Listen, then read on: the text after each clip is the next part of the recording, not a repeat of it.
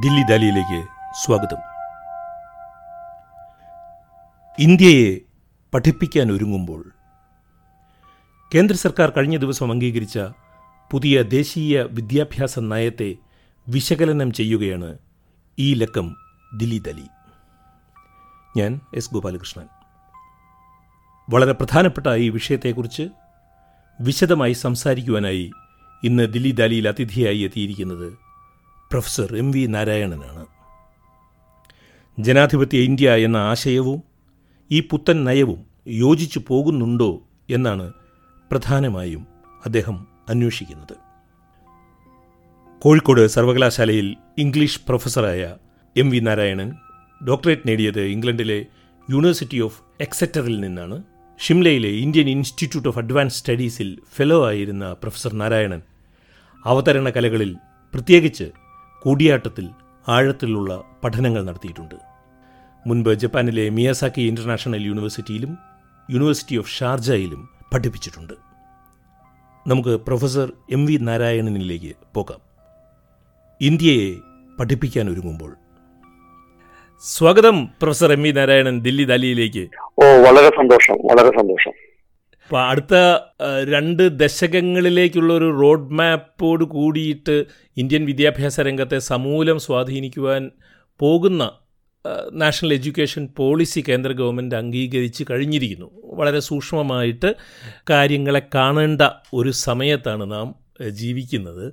അപ്പോൾ ഈ പുതിയ വിദ്യാഭ്യാസ നയത്തെ മൊത്തത്തിൽ പ്രൊഫസർ എം വി നാരായണൻ എങ്ങനെയാണ് കാണുന്നത്? ആദ്യത്തെ അഭിപ്രായം. ആദ്യമായിട്ട് ഈ വിദ്യാഭ്യാസ നയത്തെ ഒറ്റ തിരിച്ച് കാണാൻ കഴിയില്ല എന്നതാണ് നമ്മൾ ആദ്യം ശ്രദ്ധിക്കേണ്ട വിഷയം. കാരണം ഇന്ന് അധികാരത്തിലിരിക്കുന്ന കേന്ദ്ര സർക്കാരിന്റെയും ഭാരതീയ ജനതാ പാർട്ടിയുടെയും മറ്റും സംഘപരിവാർ എന്ന് നാം വിളിക്കുന്നവരുടെ ഒരു പൊതു നിലപാടിന്റെയും സമീപനത്തിന്റെയും ഒരു പൊതുനയ പൊതു നയ രൂപീകരണത്തിന്റെയും തുടർച്ചയായി തന്നെയാണ് ഈ വിദ്യാഭ്യാസ പോളിസിയും നയം നമ്മൾ കാണേണ്ടി വരിക. അതിന് പല ഘടകങ്ങളായിട്ട് നമുക്കത് കാണാൻ പറ്റും. ഒന്നാമത് പ്രൊസീജിയറലായിട്ട് തന്നെ നോക്കുകയാണെങ്കിൽ. ഇത്രയും കാലം തെളിയിച്ചിട്ടുള്ളൊരു കാര്യം എന്നത് ജനാധിപത്യ രീതികളിലൂടെ അധികാരത്തിൽ വന്നവർ എന്നാണ് അവകാശപ്പെടുന്നത് എന്നുണ്ടെങ്കിലും ഇന്ത്യയുടെ ജനാധിപത്യ വ്യവസ്ഥയോട് യാതൊരു ബഹുമാനവും ദീക്ഷിക്കാത്തവരാണ് ഇന്ന് അധികാരത്തിലുള്ളവര്. അതിന്റെ ഏറ്റവും നല്ല ഉദാഹരണം നമ്മൾ കാശ്മീരിനെ സംബന്ധിച്ചിട്ടുള്ള മുന്നൂറ്റി എഴുപത് നീക്കം ചെയ്തതിന്റെ ഉദാഹരണത്തിൽ കാണാൻ കഴിഞ്ഞു. അത് പോസ്റ്റ് ഫാക്ടോ വന്ന് പാർലമെന്റിൽ അവതരിപ്പിക്കുകയാണ് ചെയ്തത്. അതേപോലെ തന്നെ പാർലമെന്റിൽ യാതൊരു ചർച്ചയും കൂടാതെ പ്രതിപക്ഷത്തിന്റെയോ ഇതര ഘടകങ്ങളുടെയോ ഇതര കക്ഷികളുടെയോ മറ്റും അഭിപ്രായത്തിന് യാതൊരു പ്രാധാന്യവും കൽപ്പിക്കാതെ ഏകപക്ഷീയമായി ഇത് നിലവിൽ വരുത്തുകയാണ് ഒന്നാമതായിട്ട് ചെയ്തിരിക്കുന്നത്. രണ്ടാമത്തെ ഘടകം എന്ന് പറയുന്നത് ഞാൻ ഇതിന്റെ പ്രൊസീജിയർ ആയിട്ടുള്ള കാര്യം പറയാണ് രണ്ടാമത്തെ ഘടകം എന്ന് പറയുന്നത് വിദ്യാഭ്യാസം ഒരു കൺകറന്റ് ലിസ്റ്റിലാണ് എന്നതുകൊണ്ട് തന്നെ അത് കേവലം കേന്ദ്ര സർക്കാരിന് ഏകപക്ഷീയമായി നടപ്പിലാക്കാവുന്ന ഒന്നല്ല. അതിനകത്ത് ഇന്ത്യ പ്രത്യേകിച്ച് അനേകം സംസ്കാരങ്ങളുടെ അനേകം ഭാഷകളുടെ അനേകം സമുദായങ്ങളുടെ ഒരു സമുച്ചയമാണ് എന്നതുകൊണ്ട് തന്നെ ഓരോ പ്രദേശത്തിനും ഓരോ സമൂഹത്തിനും അനുസരിച്ചിട്ടുള്ള വിദ്യാഭ്യാസം വ്യത്യസ്തമായിരിക്കും എന്നൊരു ബോധം അനിവാര്യമാണ്. ഞാൻ പറഞ്ഞു വരുന്നത് ഈ കൺകറന്റ് ലിസ്റ്റിലാണ് എന്നതുകൊണ്ട് ഫെഡറലിസത്തിന്റെ ഏറ്റവും അടിസ്ഥാന രീതിയായ സംസ്ഥാനങ്ങളോടുകൂടി കൺസൾട്ടേഷൻ നടത്തി അവരുമായി ചർച്ച ചെയ്ത് ഒരു വിദ്യാഭ്യാസ പദ്ധതി ഉണ്ടാക്കിയെടുക്കുക. സംസ്ഥാനങ്ങൾക്ക് ആപേക്ഷികമായ സ്വാതന്ത്ര്യം ഈ നയരൂപീകരണത്തിൽ ഉണ്ടാവുക എന്നതും ഇതിനകത്ത് പൂർണമായി അവഗണിക്കപ്പെട്ടിട്ടുണ്ട്.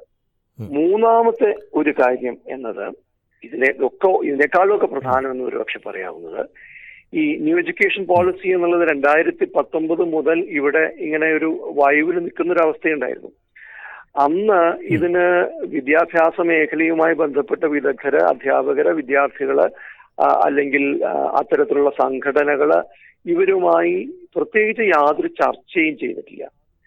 ഇവരുടെ ഈ വിഭാഗങ്ങളുടെ അഭിപ്രായങ്ങൾ അറിയിക്കാൻ തന്നെ ഏറെ ബന്ധപ്പെട്ട വലിയ സമരങ്ങൾക്ക് ശേഷമാണ് ഈ അഭിപ്രായങ്ങൾ അങ്ങോട്ട് എത്തിക്കാൻ കഴിഞ്ഞത്. പക്ഷെ അഭിപ്രായങ്ങൾ ഒന്നും തന്നെ പ്രത്യേകിച്ച് പരിഗണിക്കുകയോ ഇവരുമായി നേരിട്ടൊരു ചർച്ച നടത്തുകയോ ഉണ്ടായിട്ടില്ല. ചുരുക്കം പറയുകയാണെങ്കിൽ എഡ്യൂക്കേഷനിലെ ഏറ്റവും പ്രൈമറി സ്റ്റേക്ക് ഹോൾഡേഴ്സ് എന്ന് നമ്മൾ വിളിക്കുന്ന ടീച്ചിങ് കമ്മ്യൂണിറ്റി വിദ്യാർത്ഥികളുടെ കമ്മ്യൂണിറ്റി മുതലായവരുമായി ഗൗരവമായി യാതൊരു ചർച്ചയും കൂടി അതായിരിക്കും നടത്തിയിരിക്കുന്നത്. അപ്പോ ഇതുവരെ നമ്മൾ കാണുന്ന ഇവരുടെ ഒരു ഭരണ സംവിധാനത്തിന്റെ തുടർച്ച ഇതിനകത്ത് നമുക്ക് വ്യക്തമായി കാണാൻ കഴിയും. ഏകപക്ഷീയമായ സെൻട്രലൈസ്ഡ് ആയിട്ടുള്ള കേന്ദ്രീകരിച്ചുകൊണ്ടുള്ള മുകളിൽ നിന്നും താഴേക്ക് അടിച്ചേൽപ്പിക്കുന്ന ഒരു സമ്പ്രദായം വ്യക്തമായിട്ട് നമുക്ക് ഇതിലും കാണാൻ കഴിയും എന്നാണ് ആദ്യമായിട്ട് പറയുന്നത് ഇത് ഒറ്റപ്പെട്ട് കാണേണ്ട കാര്യമല്ല. അപ്പോൾ ഇന്ത്യൻ ജനാധിപത്യവും അതിന്റെ ഫെഡറൽ സ്വഭാവവും വെച്ച് നോക്കുമ്പോൾ സംസ്ഥാന സർക്കാരുകളെയോ അക്കാദമിക് സമൂഹത്തെയോ വിശ്വാസത്തിലെടുക്കാതെ ഉള്ള ഒരു പ്രഖ്യാപനമായിട്ട് ഇതിനെ കാണാവുന്നതാണെന്നാണ് പ്രൊഫസർ നാരായണൻ ആദ്യം പറയുന്നത്. ഇനി എന്റെ ഇനി എന്റെ രണ്ടാമത്തെ ചോദ്യം. ഉന്നത വിദ്യാഭ്യാസ രംഗത്തെ ഇത് എങ്ങനെയാണ് ബാധിക്കാൻ പോകുന്നത്? ഉന്നത വിദ്യാഭ്യാസ രംഗത്തെ അനേക രീതികളിൽ ബാധിക്കുന്നുണ്ട്. ഇപ്പോൾ ഏറ്റവും പ്രധാനപ്പെട്ട ഒരു രീതി എന്നത് ഇവർ ഇതിന്റെയൊക്കെ അടിസ്ഥാനമായിട്ട് നിൽക്കുന്ന ഒരു സങ്കല്പം വൺ നേഷൻ വൺ കരിക്കുലം എന്ന് പറയുന്ന ഒരു ബോധമാണ്. ഒരു രാജ്യത്തിന് ഒരു കരിക്കുലം മതി അല്ലെങ്കിൽ ഒരു വിദ്യാഭ്യാസ രീതി മാത്രം മതി എന്ന് പറയുന്ന ഒരു സങ്കല്പം. നമ്മൾ ലോകമെമ്പാടും കണ്ടുവരുന്ന ഏറ്റവും പ്രധാനപ്പെട്ട വിദ്യാഭ്യാസപരമായ ഒരു കാഴ്ചപ്പാട് അല്ലെങ്കിൽ ഒരു ബോധം എന്ന് പറയുന്നത് നീഡ് ബേസ്ഡ് എഡ്യൂക്കേഷൻ എന്നൊക്കെ ചിലപ്പോൾ അതിനെക്കുറിച്ച് പറയാറുണ്ട്. ഓരോ സമുദായത്തിനും ഓരോ സമൂഹത്തിനും ഓരോ വ്യക്തിക്കും അവരവർക്ക് ആവശ്യമായ രീതിയിലുള്ള വിദ്യാഭ്യാസങ്ങൾ ഉണ്ടായിരിക്കണം രീതികൾ ഉണ്ടായിരിക്കണം കരിക്കുല ഉണ്ടായിരിക്കണം സിലബസ് ഉണ്ടായിരിക്കണം. അവയെല്ലാം തമ്മിലുള്ള വ്യതിരക്തതകൾ ആവശ്യമാണ് എന്ന ബോധമാണ് നമ്മൾക്ക് ലോകമെമ്പാടും കണ്ടുവരുന്നത്. ഞാൻ ചുരുക്കം പറയുകയാണെങ്കിൽ ഇപ്പോൾ ഒരു യൂണിവേഴ്സിറ്റിയിൽ തന്നെ ഒരേ കോഴ്സ് ചെയ്യുന്ന അല്ലെങ്കിൽ ഒരേ പ്രോഗ്രാം ചെയ്യുന്ന ബി എ സോഷ്യോളജി ഒരു യൂണിവേഴ്സിറ്റിയിൽ ചെയ്യുന്ന പത്ത് കുട്ടികൾ ഈ പത്ത് കുട്ടികളും ഒരു കോഴ്സ് അല്ല എടുക്കുന്നത്. അവർ വളരെ വ്യത്യസ്തങ്ങളായ പല ഇലക്റ്റീവ്സ് എടുക്കുകയും അവരുടെ താല്പര്യ പ്രകാരവും അവരുടെ പശ്ചാത്തലം സാമൂഹികവും സാമ്പത്തികവും ഒക്കെ ആയിട്ടുള്ള പശ്ചാത്തല പ്രകാരവും അവരുടെ പ്രാദേശികമായ വ്യത്യാസങ്ങൾ അനുസരിച്ചും അവർ വ്യത്യസ്തമായ കോഴ്സുകൾ എടുക്കുന്നു. ഇത്തരത്തിൽ നീഡ് ബേസ്ഡ് ആയിട്ടുള്ള എഡ്യൂക്കേഷനെ കുറിച്ചുള്ള ബോധം ലോകമെമ്പാടും വരികയും ശരിക്കും പലമയുടെ സ്വഭാവം എന്ന് പറയുന്ന വിദ്യാഭ്യാസ ക്രമങ്ങളിൽ ഉന്നത വിദ്യാഭ്യാസ ക്രമത്തിൽ പ്രത്യേകിച്ചും വളരെ ശക്തമായ ആഗോളതലത്തിൽ വന്നുകൊണ്ടിരിക്കുമ്പോഴാണ് ഈ ബഹുത്വത്തിന്റെ പലമയുടെ വ്യത്യാസങ്ങളുടെ സാധ്യതകളെ മുഴുവനും അവഗണിച്ചുകൊണ്ട് വൺ നേഷൻ വൺ കരിക്കുലം എന്ന് പറയുന്ന ഒരു സാധനം കൊണ്ടുവരുന്നു. അപ്പോൾ എനിക്ക് ഇതിനെ ഇടയ്ക്ക് ഇടയ്ക്ക് കയറി ഒരു കാര്യം ചോദിക്കാനുള്ളത്. ഇപ്പോൾ ഈ പലമ അല്ലെങ്കിൽ നമ്മുടെ വിദ്യാഭ്യാസത്തിന്റെ തന്നെ അടിസ്ഥാന ദർശനങ്ങളിൽ ഒന്നായിട്ട് നമുക്ക് കാണാവുന്ന ഈ പലമ ബഹുസ്വരത എന്നൊക്കെ പറയുന്നത് അതിനെ ഇല്ലായ്മ ചെയ്യുന്ന രീതിയിലുള്ള ഈ ഒരു രാഷ്ട്രം ഒരു വിദ്യാഭ്യാസം എന്നൊരു നിലപാട് വരുന്നു. പക്ഷേ ഈ മുഖ്യധാരാ മാധ്യമങ്ങളെല്ലാം തന്നെ ഞാൻ ഇന്നലെയും ഇന്നുമായിട്ട് നമ്മുടെ പത്രങ്ങളിലെല്ലാം വായിക്കുകയായിരുന്നു. പ്രധാനമായും ദേശീയ ഇംഗ്ലീഷ് പത്രങ്ങളും മലയാള പത്രങ്ങളുമെല്ലാം.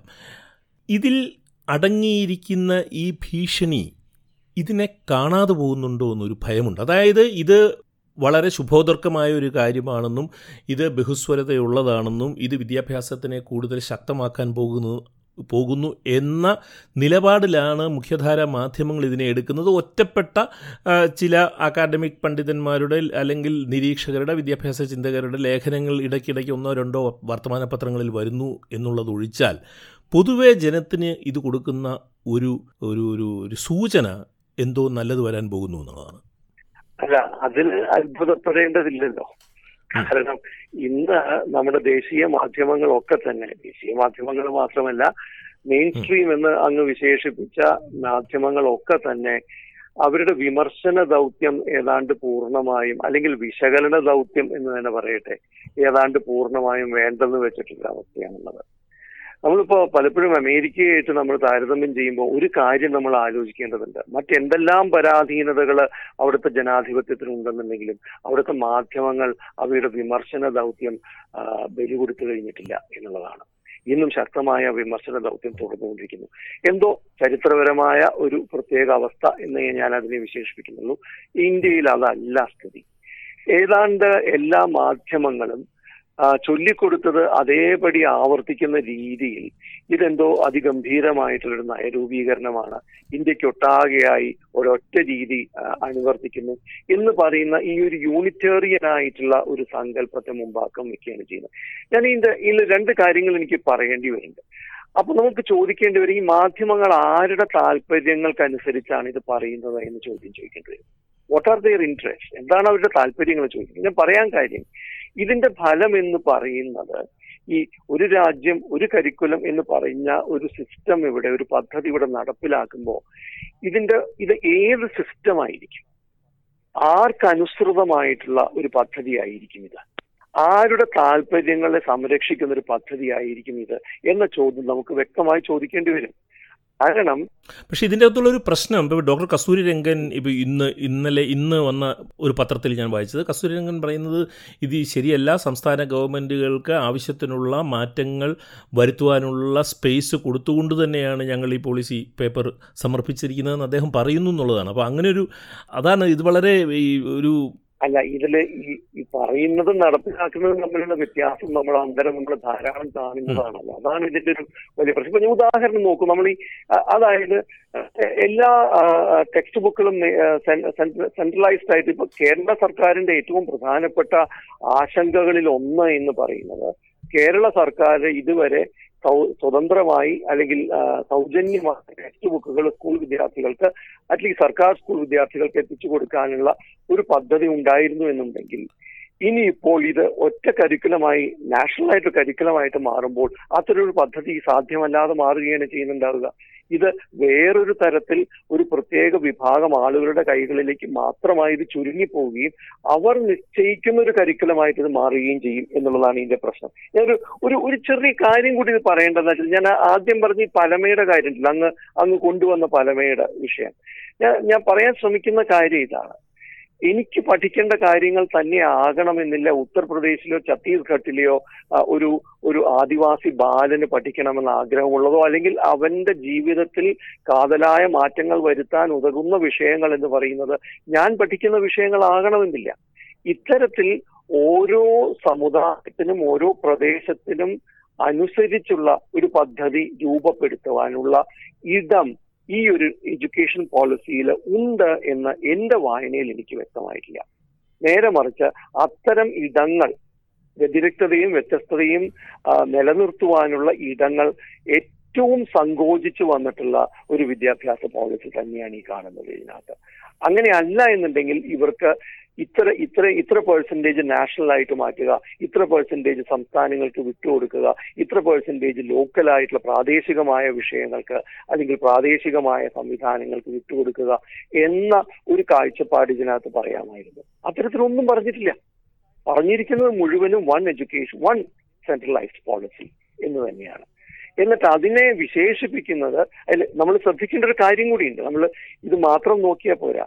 എന്തുകൊണ്ടായിരിക്കാം തീവ്ര വലതുപക്ഷ ആർ എസ് എസ് പോലെയുള്ള സംഘടനകൾ ഇതിനെ ഇത്ര സന്തോഷത്തോടു കൂടി സ്വീകരിക്കുന്നത് എന്നും ആലോചിക്കേണ്ടി വരുന്നു. അവർ ഗൗരവമായിട്ട് ഇതിനെ സ്വാഗതം ചെയ്തിട്ടുണ്ട്. കാരണം ഇന്ത്യൻ ഭാരതീയമായ മൂല്യങ്ങളും ഭാരതീയമായ സംസ്കാരത്തെയും പഠിപ്പിക്കാൻ വേണ്ടിയിട്ടാണ് ഇത് ഇത് ഇത് ഇത് പ്രചരണം നടത്തും എന്ന് എന്ന് അവർ പറയുമ്പോൾ ആ സ്വാഗതം ചെയ്യുന്നതിനെ നമ്മൾ ഗൗരവമായി കാണാതിരിക്കാൻ പാടില്ല എന്ന് കൂടി ഞാൻ പറയേണ്ടി വരും അതായത് അതിനകത്ത് അർത്ഥമുണ്ട്. അതിന്റെ അർത്ഥതലങ്ങൾ വളരെ വളരെ വളരെ അപകടകരമായ അർത്ഥതലങ്ങൾ ഉണ്ട് അതിനകത്ത്. ഇതുമായി ബന്ധപ്പെട്ട ഇപ്പോൾ പറഞ്ഞ വിഷയവുമായിട്ട് ബന്ധപ്പെട്ടാണ് നമ്മൾ ഈ മൂന്ന് ഭാഷ ത്രീ ലാംഗ്വേജ് പോളിസിയെ നാം നോക്കിക്കാണേണ്ടത്. ഇത് ഇന്ത്യ പോലെയുള്ള വിവിധ ഭാഷകളുള്ള ഒരു മഹാരാജ്യത്തിൽ ഈ ത്രീ ലാംഗ്വേജ് പോളിസി കണ്ടാൽ ആകർഷകമെന്ന് തോന്നുമെങ്കിലും അതിൽ പതിയിരിക്കുന്ന ചതിക്കുഴികളുണ്ടോ? അല്ല ത്രീ ലാംഗ്വേജ് പോളിസി നമ്മുടെ രാജ്യത്ത് നടപ്പിലാക്കി കഴിഞ്ഞു എന്ന് പറയുന്നത് ഏതാണ്ട് പത്ത് നാൽപ്പത് അമ്പത് കൊല്ലങ്ങളായിട്ട് നടപ്പിലാക്കി കഴിഞ്ഞു എന്നാണ് സങ്കല്പം. പക്ഷെ ശ്രദ്ധയോടുകൂടി നോക്കുകയാണെങ്കിൽ അത്തരം ഒരു ത്രീ ലാംഗ്വേജ് പോളിസി യഥാർത്ഥത്തിൽ നടപ്പിലാക്കിയിരിക്കുന്നത് തെക്കേ ഇന്ത്യയിലും നോർത്ത് ഈസ്റ്റ് ഇന്ത്യയിലുമാണ് വടക്കിഴക്കൻ ഭാഗങ്ങളിലുമാണ് ഉത്തരേന്ത്യ അതായത് ബീഹാർ രാജസ്ഥാൻ മധ്യപ്രദേശ് ഉത്തർപ്രദേശ് മുതലായ സ്ഥലങ്ങളിൽ ഈ ഈ ലാംഗ്വേജ് പോളിസി ത്രിഭാഷാ പദ്ധതി ഒട്ടുമേ ഇല്ല എന്ന് തന്നെ പറയുന്നത് കാരണം അവിടെ വളരെ വ്യക്തമായി ഹിന്ദിക്ക് പ്രാധാന്യം കൽപ്പിച്ചുകൊണ്ടുള്ള ഹിന്ദിയെ പ്രധാന ഭാഷയായി നിലനിർത്തിക്കൊണ്ടുള്ള മറ്റുള്ള ഭാഷകൾക്ക് ഒട്ടും പ്രാധാന്യം നൽകാത്ത ഒരു പദ്ധതി തന്നെയാണ് അവിടെയും നട അവിടെ നടപ്പിലാക്കിയിരിക്കുന്നത്. ഇപ്പൊ ഇനിയിപ്പോ ഈ ത്രിഭാഷാ പദ്ധതി പറയുമ്പോൾ അതിന്റെ സ്വഭാവം എന്തായിരിക്കാം എന്ന് നമ്മൾ ഗൗരവമായിട്ട് ചിന്തിക്കണം. കാരണം അതോടൊപ്പം തന്നെ പറഞ്ഞു പോകുന്ന മറ്റൊരു കാര്യമുണ്ട്.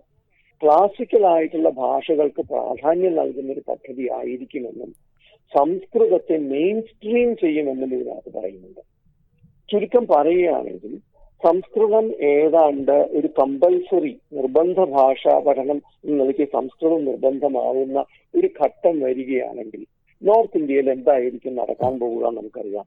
ഹിന്ദിയും സംസ്കൃതവുമായിരിക്കും പഠിക്കുന്നുണ്ടാവുക അല്ലെങ്കിൽ ഉറുദു എന്ന് പറയുന്ന ഒരു ഭാഷ അല്ലെങ്കിൽ പ്രാദേശികമായ മറ്റ് ഭാഷകൾ പഠിക്കുന്ന സാധ്യത പൂർണമായും ഇല്ലാതെയായിരിക്കുന്ന ഈ ശ്രോതാ ശ്രോതാക്കളുടെ ഒരു ബെനിഫിറ്റിന് വേണ്ടി ഞാൻ ഇടയ്ക്ക് കയറി ഒരു ഒരു കൗതുകകരമായ ഒരു ഒരു നിരീക്ഷണം നടത്തുകയാണ്. സംസ്കൃതം പഠിക്കുകയും സംസ്കൃതത്തിനെ വളരെ ഗൗരവതരമായി കാണുകയും ചെയ്യുന്ന ഒരാളാണ് പ്രൊഫസർ എം വി നാരായണൻ എന്ന് എനിക്കറിയാം. അതെ അതെ. ഞാൻ സംസ്കൃതം പഠിക്കുകയും കൂടിയാട്ടത്തിൽ ഗവേഷണം ചെയ്യുന്ന ആളുമാണ്. സംസ്കൃതത്തോട് എനിക്ക് പ്രത്യേകിച്ച് വൈരാഗ്യമോ ഒന്നും ഉണ്ടായിട്ടല്ല ഞാനിത് പറയുന്നത്. സംസ്കൃതം പഠിക്കലും സംസ്കൃതം ഒരു പദ്ധതിയുടെ ഒരു നയരൂപീകരണത്തിന്റെ ഭാഗമാകലും തമ്മിൽ വലിയ രാഷ്ട്രീയപരമായ വ്യത്യാസമുണ്ട്. ആ വ്യത്യാസം സംസ്കൃതം എന്നത് ഒരു ഭാഷ എന്നതിലുപരിയായി ഒരു പ്രത്യേക വിഭാഗത്തിന്റെ ഒരു സവർണ ഹിന്ദു വിഭാഗത്തിന്റെ ഭാഷ എന്ന നിലയ്ക്ക് ഒരു പ്രത്യേക സംസ്കാരത്തെ അതിന്റെ പരമകളെ മുഴുവനും നിഷ്കാസനം ചെയ്തുകൊണ്ടുള്ള ഒരു ഒരു സംസ്കാരത്തെ അടിച്ചേൽപ്പിക്കുന്നതിന്റെ ഭാഗം കൂടിയായിരിക്കുന്നത്. അത് വളരെ ഐഡിയോളജിക്കലാണ് പൊളിറ്റിക്കലി ഐഡിയോളജിക്കലാണ് അതാണ് ഞാൻ പറയാൻ ശ്രമിക്കുന്നത്. അപ്പൊ ഈ ത്രിഭാഷാ പദ്ധതി ഇതിനകത്ത് വളരെ വളരെ ശ്രദ്ധേയമായ ഒരു കാര്യം കൂടി പറയേണ്ടതുണ്ട്. ഇത് എത്ര കണ്ട് സാധൂകരിക്കപ്പെടും അല്ലെങ്കിൽ അത് എത്ര കണ്ട് പ്രാവർത്തികമാക്കുമെന്ന് എനിക്കറിയില്ല. അഞ്ചാം ക്ലാസ് അല്ലെങ്കിൽ എട്ടാം ക്ലാസ് വരെ പ്രാദേശികമായ അല്ലെങ്കിൽ മാതൃഭാഷയിലായിരിക്കണം അടിസ്ഥാന വിദ്യാഭ്യാസം എന്ന ഒരു സംഗതി ഇതിനകത്ത് എഴുതി കണ്ടു. അത് വളരെ പോസിറ്റീവായിട്ടുള്ള കാര്യമാണ്. എന്നെ സംബന്ധിച്ചിടത്തോളം. ഞാൻ ഇംഗ്ലീഷ് അധ്യാപകൻ അതേസമയം പക്ഷെ അതേസമയം തന്നെ ഡോക്ടർ കസ്തൂരി രംഗൻ അത് വളരെ വ്യക്തമാക്കിയിട്ടുണ്ട്. അത് ഫ്ലെക്സിബിൾ ആണ്. വേണമെങ്കിൽ ഇംഗ്ലീഷ് മീഡിയം വേണമെങ്കിൽ ആകാം എന്ന് അദ്ദേഹം പറഞ്ഞിട്ടുണ്ട്. അപ്പോൾ വലിയ വ്യത്യാസം അവർ ഉദ്ദേശിക്കുന്നില്ല എന്നുണ്ട്. നടക്കാൻ പോകില്ല എന്നുള്ളത് തന്നെയാണ് അതിന്റെ അർത്ഥം. അതായത് അടിസ്ഥാന അടിസ്ഥാന തലങ്ങളിൽ മാതൃവിദ്യ ഭാഷാ വിദ്യാഭ്യാസം എന്ന് പറയുന്നത് ഒരു കുട്ടിക്ക് ഒരു വിദ്യാർത്ഥിയെ സംബന്ധിച്ചിടത്തോളം ഏറ്റവും കുറവ് ലോഡ് കിട്ടുകയും ഏറ്റവും കൂടുതൽ സ്വന്തം സാംസ്കാരിക തലത്തിൽ നിന്നുകൊണ്ട് കാര്യങ്ങൾ മനസ്സിലാക്കുവാൻ സാധ്യമാക്കുകയും ചെയ്യുന്ന ഒരു സാഹചര്യം ഉണ്ടാവലാണ്. പക്ഷെ ഇവിടെയാണ് നമ്മൾ ഈ വാക്കും പ്രവൃത്തിയും തമ്മിലുള്ള വ്യത്യാസം പറയുന്നത്. കുറെ കാര്യങ്ങൾ വാക്കുകൾ മാത്രമായിട്ട് ഒതുങ്ങുകയും പക്ഷെ പ്രവൃത്തി എന്ന് പറയുന്നതിൽ വളരെ കൃത്യമായ സെൻട്രലൈസേഷനും കൃത്യമായ ചില വിഭാഗങ്ങളുടെ ചില ശക്തമായ വിഭാഗങ്ങളുടെ സ്വഭാവവും അതോടൊപ്പം തന്നെ വിദ്യാഭ്യാസത്തെ ഒരു ഹിന്ദുത്വ വിദ്യാഭ്യാസവുമായി കൂടുതൽ അടുപ്പിക്കുകയും ചെയ്യുന്ന ഒരു സമ്പ്രദായം നമുക്ക് ഇതിനകത്ത് തീർച്ചയായിട്ടും കാണാൻ കഴിയും തന്നെയാണ് തോന്നുന്നത്. അപ്പോൾ ഈ അപകടകരമായ കേന്ദ്രീകരണം ഒരു വലിയ രാജ്യത്തിന്റെ പേരിൽ അതിന്റെ സംസ്കാരത്തിന്റെ പേരിൽ ഒരു പ്രച്ഛന്ന വേഷത്തിൽ വലിയ കേന്ദ്രീകരണം ഉദ്ദേശിച്ചുകൊണ്ടൊരു പരിപാടി നടക്കുന്ന ഒരു പശ്ചാത്തലത്തിലാണ് ഞാൻ ഈ പുതിയ ബോർഡ് ഓഫ് ഗവേണേഴ്സ് എന്ന് പറയുന്ന അതിനെക്കുറിച്ച്. ഈ ബോർഡ് ഓഫ് ഗവേണേഴ്സ് എങ്ങനെയായിരിക്കും അതിനെക്കുറിച്ചുള്ള അഭിപ്രായം എന്താണ്? അല്ല ഇതിലിപ്പോ നമ്മൾ ഈ ബോർഡ് ഓഫ് ഗവേണൻസിന് മുമ്പ് നമ്മൾ വേറൊരു ചെറിയ കാര്യം കൂടി. ഈ കംപ്ലീറ്റ് അഡ്മിനിസ്ട്രേറ്റീവ് സിസ്റ്റം മാറ്റുകയാണ് ചെയ്യുന്നത്. ഹയർ എഡ്യൂക്കേഷന്റെ പൂർണമായി അഡ്മിനിസ്ട്രേറ്റീവ് സിസ്റ്റം മാറ്റിയിട്ട് ഒരു അംബ്രല ഓർഗനൈസേഷൻ എന്നാണ് അവർ അതിനെ പറയുന്നത്. ഒരു ഹയർ എഡ്യൂക്കേഷൻ കമ്മീഷൻ എന്ന് പറയുന്ന ഒരു ഓർഗനൈസേഷൻ ഉണ്ടാക്കുകയും അതിന്റെ കീഴിൽ നാല് വെർട്ടിക്കൽ സ്ട്രക്ചേഴ്സ് ആയിട്ട് മറ്റേ റെഗുലേറ്ററി കൗൺസിൽ അതായത് നിയമങ്ങൾ ഉണ്ടാക്കാൻ വേണ്ടിയിട്ടുള്ള കൗൺസിൽ എഡ്യൂക്കേഷൻ കൗൺസിൽ എന്ന് പറഞ്ഞുകൊണ്ട് നിലവാരം സ്റ്റാൻഡേർഡ്സിന് വേണ്ടിയിട്ടുള്ള ഒരു കൗൺസിൽ പിന്നെ ഗ്രാൻസിന് വേണ്ടിയിട്ട് ഫണ്ടിങ് വേണ്ടിയിട്ടുള്ള ഒരു ഗ്രാൻസ് കൗൺസിൽ പിന്നെ അക്രഡിറ്റേഷന് വേണ്ടിയിട്ടുള്ള അക്രഡിറ്റേഷൻ കൗൺസിൽ ഈ നാല് കൗൺസിലുകളുടെയും സ്വഭാവം നോക്കുകയാണെങ്കിൽ ഇതിൽ ഇതിന്റെ മുഴുവനും അപ്പോയിന്റ്മെന്റ്സ് വരുന്നത് നേരിട്ട് കേന്ദ്ര സർക്കാരിൽ നിന്നാണ്. കുറച്ചും കൂടി പറയുകയാണെങ്കിൽ ഇതിന്റെ അൾട്ടിമേറ്റ് ആയിട്ടുള്ള ഇതിന്റെ അപ്രൂവൽ വരുന്ന പി എം ഒന്റെ ഓഫീസിൽ നിന്നാണ്. ചുരുക്കം പറയുകയാണെങ്കിൽ ഇത് എന്ത് ചെയ്യുന്നു എന്ന് ചോദിച്ചാൽ ഏറ്റവും താഴേക്കിടയിലുള്ള ഒരു ചെറിയ കോളേജിന് കിട്ടേണ്ട പൈസ എന്ത് എന്ന തീരുമാനം വരെ അവിടെ എന്ത് കോഴ്സുകളാവാം അതിന്റെ നിലവാരം എന്തായിരിക്കാം അതിന് ഏത് തരത്തിലുള്ള ഗ്രേഡിംഗ് കൊടുക്കാം എന്ത് തരത്തിലുള്ള നിയമങ്ങളാണ് അവിടെ വേണ്ടത് എന്ന് വരെയുള്ള വളരെ വിപുലമായ ഒരു പദ്ധതി ഒരു നയത്തിന്റെ പൂർണമായ നിയന്ത്രണം എന്ന് പറയുന്നത് കേന്ദ്ര സർക്കാരിന്റെ കുറേയും കൂടി ശക്തമായി പറഞ്ഞാൽ പ്രൈം മിനിസ്റ്റേഴ്സ് ഓഫീസിലേക്ക് ചുരുക്കിയെടുക്കുന്ന രീതിയാണ് ഇത് കാണുന്നത്. ഇവിടെ തന്നെയാണ് ഈ ബോർഡ് കോളേജുകളാക്കി നല്ല കാര്യങ്ങൾ നമുക്ക് കാണാൻ പറ്റും. ഉദാഹരണത്തിന് എന്താ പറയാ യൂണിവേഴ്സിറ്റീസിൽ അഫിലിയേറ്റഡ് കോളേജസിനെ കുറയ്ക്കാൻ പോകുന്നു എന്ന് പറയും. പക്ഷെ ഈ അഫിലിയേറ്റഡ് കോളേജസിനെ കുറച്ചുകൊണ്ട് അവർക്കൊക്കെ ഓട്ടോണമി കൊടുക്കുന്ന രീതി വരുമ്പോൾ ആ ഓട്ടോണമി എന്നത് പലപ്പോഴും കേവലം സ്വകാര്യവൽക്കരണത്തിലേക്ക് നയിക്കുന്ന ഒരർത്ഥത്തിൽ പബ്ലിക് ആയിട്ടുള്ള അക്കൗണ്ടബിലിറ്റി എന്ന് പറയുന്നത് ഏതാണ്ട് ഇല്ലാണ്ടയാക്കുന്ന ബോർഡ് ഓഫ് ഗവർണൻസിന്റെ കാര്യത്തിലും ഇത് തന്നെയാണ് ഉണ്ടാവാൻ പോകുന്നത്. പബ്ലിക് ആയിട്ടുള്ള അക്കൗണ്ടബിലിറ്റി എന്ന് പറയുന്നത് ഏതാണ്ട് ഇല്ലാതെയാക്കുന്ന ഇവിടെയാണ് ഞാൻ ഒന്ന് കുറച്ചൊന്ന് രാഷ്ട്രീയപരമായിട്ട് തന്നെ പറയുകയാണെങ്കിൽ ഇതിനകത്ത് ഒന്നും തന്നെ നമുക്ക് മറ്റ് കാര്യങ്ങളിൽ നിന്ന് വേറിട്ട് കാണാൻ കഴിയില്ല എന്നതാണ് കാരണം പി എം കെയർസ് ഫണ്ട് പോലൊരു ഫണ്ട് ഉണ്ടാക്കുന്നു. ആ ഫണ്ട് സെൻട്രൽ ഓഡിറ്റ് ആൻഡ് അക്കൗണ്ട്സിൽ നിന്നും വിടുതൽ ചെയ്യുന്നു. ആ സി എ ഇന്ത്യയുടെ ഒരു പബ്ലിക് ഫണ്ടും സി എ ജിയുടെ സ്ക്രൂട്ടിനിക്ക് പുറത്തായിട്ടില്ലാതെ നിൽക്കുമ്പോൾ പി എം കെയർസ് ഫണ്ടിന് മാത്രം സി എ ജിയുടെ സ്ക്രൂട്ടിനി ഇല്ല. ചുരുക്കത്തിൽ യാതൊരു പരസ്യമായ പൊതുവായ അക്കൗണ്ടബിലിറ്റിയും ഇല്ലാത്തൊരു സംവിധാനമായി അത് മാറുന്നു. ഇതേപോലെ തന്നെയാണ് ഇപ്പൊ ഈ വിദ്യാഭ്യാസത്തിന്റെ രീതിയിലും വരുന്നത്. ഇവയ്ക്കൊന്നും പബ്ലിക് സ്ക്രൂട്ടിനിയോ പബ്ലിക് അക്കൗണ്ടബിലിറ്റിയോ ഇല്ലാതെ ഒരു ചെറിയ വിഭാഗം ആളുകളുടെ തീരുമാനങ്ങളിലേക്ക് ചുരുക്കിയെടുക്കുന്ന ഒരു രീതിയായിട്ട് ഇത് മാറുന്നുണ്ട്. ബോർഡ് ഓഫ് ഗവേണൻസിന്റെ കാര്യത്തിലും ഇത് തന്നെയായിരിക്കും നമുക്ക് കാണാൻ കഴിയുന്നുണ്ടാവുക. ഇതിനോടൊപ്പമാണ് ഈ സ്വകാര്യവൽക്കരണത്തെ കാണേണ്ടത്. ഇപ്പൊ മൂന്ന് തരത്തിലുള്ള ഓട്ടോണമിയെ കുറിച്ച് പറയുന്നു. ഒന്ന് അഡ്മിനിസ്ട്രേറ്റീവ് ഓട്ടോണമി രണ്ട് അക്കാഡമിക് ഓട്ടോണമി മൂന്ന് ഫിനാൻഷ്യൽ ഓട്ടോണമി ഓട്ടോണമി ഇതിൽ അക്കാദമിക് ഓട്ടോണമിയാണ് യഥാർത്ഥത്തിൽ ഏറ്റവും പ്രധാനപ്പെട്ട ഓട്ടോണമി എന്ന് പറഞ്ഞാൽ ഓരോ സ്ഥാപനത്തിനും ഓരോ ഡിപ്പാർട്ട്മെന്റിനും അവരുടേതായ രീതിയിൽ അവരുടെ മുൻപിലിരിക്കുന്ന വിദ്യാർത്ഥികൾക്ക് അനുസൃതമായി അവരുമായി കൺസൾട്ട് ചെയ്തിട്ടുള്ള കോഴ്സുകൾ ഉണ്ടാക്കിയെടുക്കുക വിദ്യാഭ്യാസ ക്രമം ഉണ്ടാക്കിയെടുക്കുക എന്നുള്ള ഓട്ടോണമി ആ ഓട്ടോണമി എപ്പോഴും പിന്നാമ്പുറത്താണ് ഉണ്ടാവുക. കാരണം ഇതുവരെ ഉണ്ടായിട്ടുള്ള സ്വാശ്രയ യൂണിവേഴ്സിറ്റികളുടെയും കോളേജുകളുടെയും രീതികൾ നോക്കുകയാണെങ്കിൽ അക്കാഡമിക് ഓട്ടോണമി എന്ന് പറയുന്നത് അവർക്ക് പ്രധാനമേ അല്ല എപ്പോഴും പ്രധാനമായി മാറാൻ പോകുന്നത് ഫിനാൻഷ്യൽ ഓട്ടോണമി എന്നതാണ്. അതായത് സ്വകാര്യവൽക്കരണം. രണ്ടാമത്തത് അഡ്മിനിസ്ട്രേറ്റീവ് ഓട്ടോണമി എന്നതാണ്. അതായത് യാതൊരു തരത്തിലുള്ള പബ്ലിക് അക്കൗണ്ടബിലിറ്റിയും ഇല്ലാത്ത രീതിയിലുള്ള ഒരു സംവിധാനം എന്നതിലേക്ക്. അപ്പൊ ഇത് ഇത് ഇത് സ്മോൾ പ്രിന്റ് എന്ന് പറയുന്നത്. നമ്മൾ പറയുന്നത് പുറമെ കാണുന്ന നല്ലതായിട്ട് തോന്നുമ്പോഴും സൂക്ഷ്മമായി നോക്കുമ്പോൾ ഇതിനകത്തുള്ള ഈ ചെറിയ അക്ഷരങ്ങൾ കാണുന്ന ഉദ്ദേശങ്ങളും ലക്ഷ്യങ്ങളും വളരെ അപകടകരമാണ് എന്ന് തന്നെ പറയേണ്ടി വരും.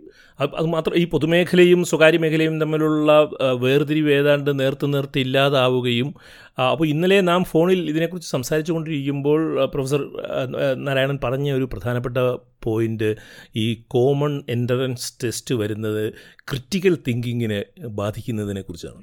അല്ല ഈ നോക്കൂ കോമൺ എൻട്രൻസ് ടെസ്റ്റ് എന്നുള്ളത് സാധാരണ നിലയ്ക്ക് നോക്കിയാൽ വളരെ ന്യായവും നീതിപൂർവകവുമായിട്ടുള്ള ഒന്നാണ് എനിക്ക് ഈ പോളിസിയിൽ ഒരു നാഷണൽ ടെസ്റ്റിംഗ് കൗൺസിൽ എന്ന് പറയുന്ന ഒരു സമിതി അത് അത് വെച്ചിട്ട് ദേശീയ തലത്തിൽ പ്രവേശന പരീക്ഷ നടത്തി യു ജി പി ജി കോഴ്സുകൾക്ക് അഡ്മിഷൻ കൊടുക്കാനുള്ള ഏർപ്പാടാണ്.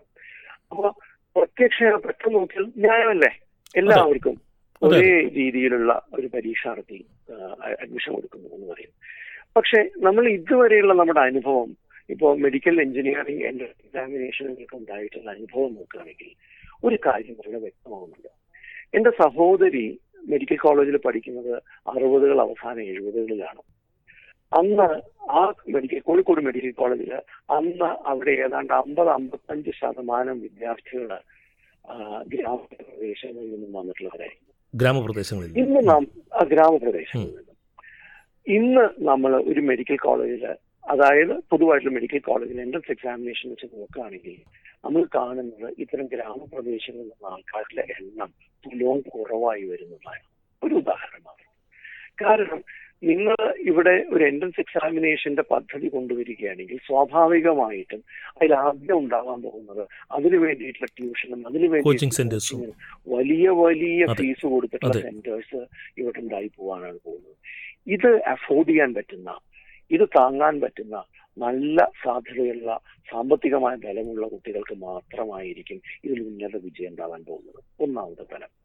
രണ്ടാമത്തെ തലത്തിൽ ഇത്തരത്തിൽ നാഷണൽ ലെവൽ ദേശീയ തലത്തിൽ ലക്ഷക്കണക്കിന് കുട്ടികൾ എഴുതുന്ന ഒരു പരീക്ഷ നടത്തണമെന്നുണ്ടെങ്കിൽ സ്വാഭാവികമായും അതിൽ എല്ലാ തരത്തിലുള്ള അനലിറ്റിക്കൽ ഡിസ്ക്രിപ്റ്റീവ് ആയിട്ടുള്ള ചോദ്യങ്ങൾ മുഴുവനും ഒഴിവാക്കി പൂർണമായി ഒബ്ജക്റ്റീവ് എന്ന് വിളിക്കുന്ന അല്ലെങ്കിൽ ഓരോ വാക്കുകളുടെ ഉത്തരം കൊടുക്കുന്ന മൾട്ടിപ്പിൾ ചോയ്സ് ക്വസ്റ്റ്യൻസ് പോലെയുള്ള ചോദ്യങ്ങളായിരിക്കും വരിക.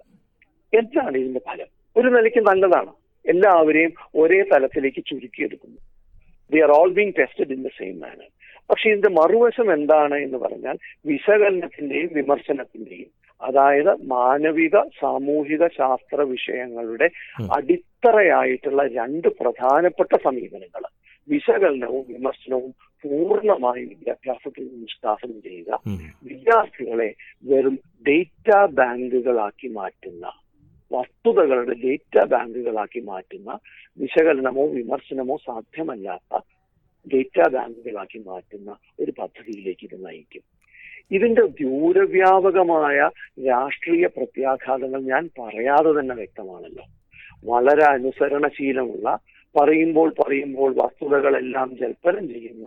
ഒരു കൂട്ടം മെക്കാനിക്കൽ റോബോട്ടിനെ പോലെയുള്ള ആളുകളെ നമുക്ക് കിട്ടും ഇന്ന് അവിടെ ചെറുപ്പക്കാരിൽ നമുക്ക് കാണാൻ കഴിയില്ല ഇപ്പൊ ടെക്നോളജി സയൻസസ് അല്ല ഞാൻ പറയുന്നത്. പ്യുവർ സയൻസ് പഠിക്കുക എന്ന് പറയുന്നത് വളരെ ഗൗരവമായ ഒരു സംഗതിയാണ്. പക്ഷെ വെറും ലോ ലെവൽ ടെക്നോളജി കോഴ്സുകൾ ചെയ്ത് വന്നിട്ടുള്ള ആളുകളുടെ പൊളിറ്റിക്കൽ ഓറിയന്റേഷൻ നോക്കിയാൽ മതി. അവർ എല്ലാ തരത്തിലും മിക്കവാറും കാണുക ഞങ്ങൾ എയ് പൊളിറ്റിക്കലാണ് എന്ന് പറയും. ഞങ്ങൾ രാഷ്ട്രീയരാണ് ആ രാഷ്ട്രീയത മറ്റൊരു രാഷ്ട്രീയമാണല്ലോ. ഞാൻ പറഞ്ഞു വരുന്നത് അപ്പൊ എന്താ ഈ അരാഷ്ട്രീയത എന്ന് പറഞ്ഞാൽ അരാഷ്ട്രീയത എന്ന് പറഞ്ഞാൽ വിമർശന വിമുഖത അല്ലെങ്കിൽ വിശകലന വിമുഖത എന്നതാണ്. അതിലേക്ക് ഇവരെ മാറ്റിയെടുക്കുക. അപ്പൊ ഒരു ദേശീയമായ തലത്തിൽ തന്നെ അത്തരത്തിൽ മാറ്റിയെടുക്കുന്ന ഒരു ഒരു സംവിധാനമായിട്ട് ഇത് മാറിപ്പോവും. അത് വളരെ ദുഃഖകരമായ കാര്യമാണ് ഒരു രാജ്യത്തെ സംബന്ധിച്ചിടത്തോളം. ഞാൻ പറയുന്നത് ഇത് ഇവർ ഇന്നും ഇന്ന് കേന്ദ്രത്തിൽ അധികാരത്തിലിരിക്കുന്ന ഒരു വിഭാഗം ആളുകളെ സംബന്ധിച്ച് ഇത് വളരെ നല്ലതായിരിക്കാം. പക്ഷേ ഒരു ദേശത്തെ സംബന്ധിച്ച് ഒരു രാജ്യത്തെ സംബന്ധിച്ച് ഒരു ജനതയെ സംബന്ധിച്ച് ഒരു അടുത്ത പത്ത് കൊല്ലം കൊണ്ട് ഇത് നടപ്പിലാവുക എന്ന് പറഞ്ഞാൽ നമ്മുടെ ഒരു രാജ്യത്തിന്റെ എല്ലാ ഭാവിയും നഷ്ടപ്പെട്ടു പോവുകയാണ്. കാരണം ശാസ്ത്രത്തിലാണെങ്കിൽ പോലും പുതിയ പുതിയ സംഗതികൾ കണ്ടെത്തണമെന്നുണ്ടെങ്കിൽ പുതിയ തരത്തിലുള്ള എന്താ ഇന്നോവേറ്റീവ് ആയിട്ടുള്ള കാര്യങ്ങൾ ചെയ്യണമെന്നുണ്ടെങ്കിൽ you need a critical ability നിങ്ങൾ ക്രിട്ടിക്കലായി കാര്യങ്ങൾ കാണാൻ പരിശീലിപ്പിക്കപ്പെടുക എന്നുള്ളത് വളരെ അനിവാര്യമായ കാര്യമാണ്. അത് സിസ്റ്റമിക്കായിട്ട് ഇതിന്റെ പദ്ധതിക്കകത്ത് തന്നെ ഇല്ലായ്മ ചെയ്യുന്ന ഒരു എനിക്ക് ചോദിക്കാനുള്ളത് ഇങ്ങനൊരു പോളിസി കേന്ദ്ര ഗവൺമെന്റ് അംഗീകരിച്ച് കഴിഞ്ഞിരിക്കുന്നു. വേണ്ട വിധത്തിലുള്ള ചർച്ചകളോ സംസ്ഥാന ഗവൺമെന്റുകളെയോ അക്കാദമിക് സമൂഹത്തിനെയോ വിദ്യാഭ്യാസ ചിന്തകരെയോ ഉൾപ്പെടുത്താതെ തന്നെ ഇത് സർക്കാർ അംഗീകരിച്ച് കഴിഞ്ഞിരിക്കുന്നു. ഇനി എന്ത്? എന്താണ് നമ്മൾ ചെയ്യേണ്ടത്? അത് നോക്കൂ നമ്മൾ ജനാധിപത്യം എന്നതിൽ നമ്മളൊരു ജനാധിപത്യ രാജ്യമാണ് എന്നത് ഒരിക്കലും മറക്കാതിരിക്കുക എന്നുള്ളതാണ് ഏറ്റവും പ്രധാനപ്പെട്ട കാര്യം. ജനാധിപത്യത്തിനകത്ത് എപ്പോഴും ആ ജനാധിപത്യം is always democracy is itself fought for all the time അതിനുവേണ്ടി നമ്മൾ എപ്പോഴും സമരം ചെയ്തുകൊണ്ടിരിക്കുകയാണ് ജനാധിപത്യത്തിനകത്ത് തന്നെ. അപ്പോ ഇത് നഷ്ടപ്പെട്ടു കഴിഞ്ഞു എന്നൊരു ചിന്തയോടുകൂടി തീരുമാനിക്കപ്പെട്ടു കഴിഞ്ഞു ഇനി എല്ലാം കയ്യിൽ നിന്ന് കൈപ്പിടിയിൽ നിന്ന് പോയി പോയി എന്ന രീതിയിൽ നിൽക്കുന്നതിന് പകരം ഓരോരുത്തരും ഒരു അധ്യാപകൻ എന്നുള്ള നിലയ്ക്ക് ഞാനും വിദ്യാർത്ഥികളും ഓരോരുത്തരും അവരുടേതായ തലങ്ങളിൽ ഇതിനോടുള്ള വിമർശനങ്ങൾ ഇതിനോടുള്ള എതിർപ്പുകൾ കൃത്യമായി പ്രകാശിപ്പിക്കുകയും കൃത്യമായി അതനുസരിച്ച് പ്രവർത്തിക്കുകയും തയ്യാറാവുകയാണ് വേണ്ടത്. അവസാനമായിട്ട് എനിക്ക് ചോദിക്കാനുള്ളത് ഇതിനുപരിയായിട്ട് എന്തെങ്കിലും ഒരു കാര്യം നാഷണൽ എഡ്യൂക്കേഷൻ പോളിസിയായിട്ട് ബന്ധപ്പെട്ട് ഞാൻ ചോദിച്ച ചോദ്യങ്ങൾക്ക് ഉപരിയായിട്ട് എന്തെങ്കിലും പ്രൊഫസർക്ക് പറയാനുണ്ടെങ്കിൽ അതും കൂടി പറയാം. അല്ല ഒരു ഒരു ഒരു കാര്യം ഞാൻ നമ്മൾ ചെറുതായിട്ടൊന്ന് സൂചിപ്പിച്ചതാണ് പക്ഷെ അത് ഇതിന്റെ ഒരു വലിയ പ്രധാനപ്പെട്ട ഭാഗമാണെന്ന് തോന്നുന്നു. കാരണം ഒരു വശത്ത് ഇതിന്റെ ഒരു ideologisation process India Hindu Sanskrit എന്നൊക്കെ പറയുന്ന ഒരു പ്രത്യയശാസ്ത്രവൽക്കരണം നടക്കുമ്പോൾ അതിന് സമാന്തരമായി തന്നെ വളരെ ശക്തമായി ബിസിനസ് ഇൻട്രസ്റ്റുകൾക്ക് അല്ലെങ്കിൽ കച്ചവട താല്പര്യങ്ങൾക്ക് വേണ്ടി ഈ ഈ നോക്കൂ ഇത് ചെറിയ തോതിലുള്ള ഒരു ഒരു ഒരു മേഖലയല്ലല്ലോ. വിദ്യാഭ്യാസ മേഖല എന്ന് പറയുന്നത്. മാത്രമല്ല ഇപ്പോൾ പറയുന്നു ഒന്ന് പോയിന്റ് ആറ് ശതമാനത്തിൽ നിന്നും ആറ് ശതമാനത്തിലേക്ക് ബഡ്ജറ്റിന്റെ നമ്മുടെ ഫിനാൻഷ്യൽ ഔട്ട്ലേ മാറ്റി കൂട്ട് കൂട്ടാൻ പോകുന്നു എന്ന് പറയുന്നു. അത് നമ്മൾ ഇതുമായിട്ട് കൂട്ടി വായിക്കണം വളരെ ശക്തമായ കച്ചവടവൽക്കരണത്തിലേക്ക് പോകാനുള്ള കൃത്യമായി എല്ലാ ഭാഗങ്ങളെയും കച്ചവടവൽക്കരിക്കുന്ന സ്ഥാപനങ്ങളെയും ടെക്സ്റ്റ് ബുക്കുകളെയും കരിക്കുലത്തെയും ഇപ്പൊ ഓൺലൈൻ ആയിട്ടുള്ള സിസ്റ്റംസ് വരികയും ചെയ്യുകയാണ് എന്ന പ്രത്യേക സാഹചര്യം നോക്കുമ്പോൾ നമ്മൾ ഇത് രണ്ടും ചേർന്നുള്ള ഒരു സംഗതിയാണ്. അത് വളരെ ക്യൂരിയസ് ആയിട്ടുള്ള കോമ്പിനേഷനാണ് ആ കോമ്പിനേഷൻ എന്ന് പറയുന്നത്. ആ കോമ്പിനേഷൻ തന്നെയാണ് ഒരുപക്ഷെ ഇന്നത്തെ ഇന്ത്യൻ രാഷ്ട്രീയ ഭൂമികയുടെ ഏറ്റവും വ്യക്തമായ ഒരു പ്രതിഫലനമായി എഡ്യൂക്കേഷൻ ലോകത്ത് മാറുന്നതായിട്ട് നമുക്ക് മനസ്സിലാക്കാൻ കഴിയുക. എന്ന് പറഞ്ഞാൽ കൃത്യമായി ഹൈന്ദവ രാഷ്ട്രീയവും കച്ചവടവൽക്കരണവും അല്ലെങ്കിൽ മുതലാളിത്ത വ്യവസ്ഥയും തമ്മിൽ കൂട്ടുചേരുന്ന ഒരു രീതി ഈ എക്കണോമിക് ഈ എഡ്യൂക്കേഷൻ പോളിസിയിലും നമുക്ക് കാണാൻ കഴിയും. ഇന്ത്യയിലെ പൊതുസമൂഹത്തിനും നമ്മുടെ ജനാധിപത്യ വ്യവസ്ഥിതിക്കും ഇതിനെ അതിജീവിക്കുവാനുള്ള ശേഷിയും വിമർശിക്കുവാനുള്ള ശേഷിയും വരും ദിവസങ്ങളിൽ ഉണ്ടാകട്ടെ എന്ന് നമുക്ക് പ്രത്യാശിക്കാം. വളരെ നന്ദിയുണ്ട് ഇത്രയും വിശദമായിട്ട് ഈ പോഡ്കാസ്റ്റിൽ ഇത്ര വിശകലനം ചെയ്ത് സംസാരിച്ചതിന് പ്രൊഫസർ എം വി നാരായണൻ. ഓ വളരെ നന്ദി. വളരെ നന്ദി. കഴിഞ്ഞ ദിവസം കേന്ദ്ര ഗവൺമെന്റ് അംഗീകരിച്ച പുതിയ ദേശീയ വിദ്യാഭ്യാസ നയത്തെക്കുറിച്ച് ദില്ലി ദാലിയിൽ സംസാരിച്ചത് പ്രൊഫസർ എം വി നാരായണൻ ആയിരുന്നു. ദില്ലി ദാലിയുടെ ഈ ലക്കം ഇവിടെ അവസാനിക്കുകയാണ്. കേട്ട സുമനസ്സുകൾക്ക് നന്ദി. സ്നേഹപൂർവം എസ് ഗോപാലകൃഷ്ണൻ.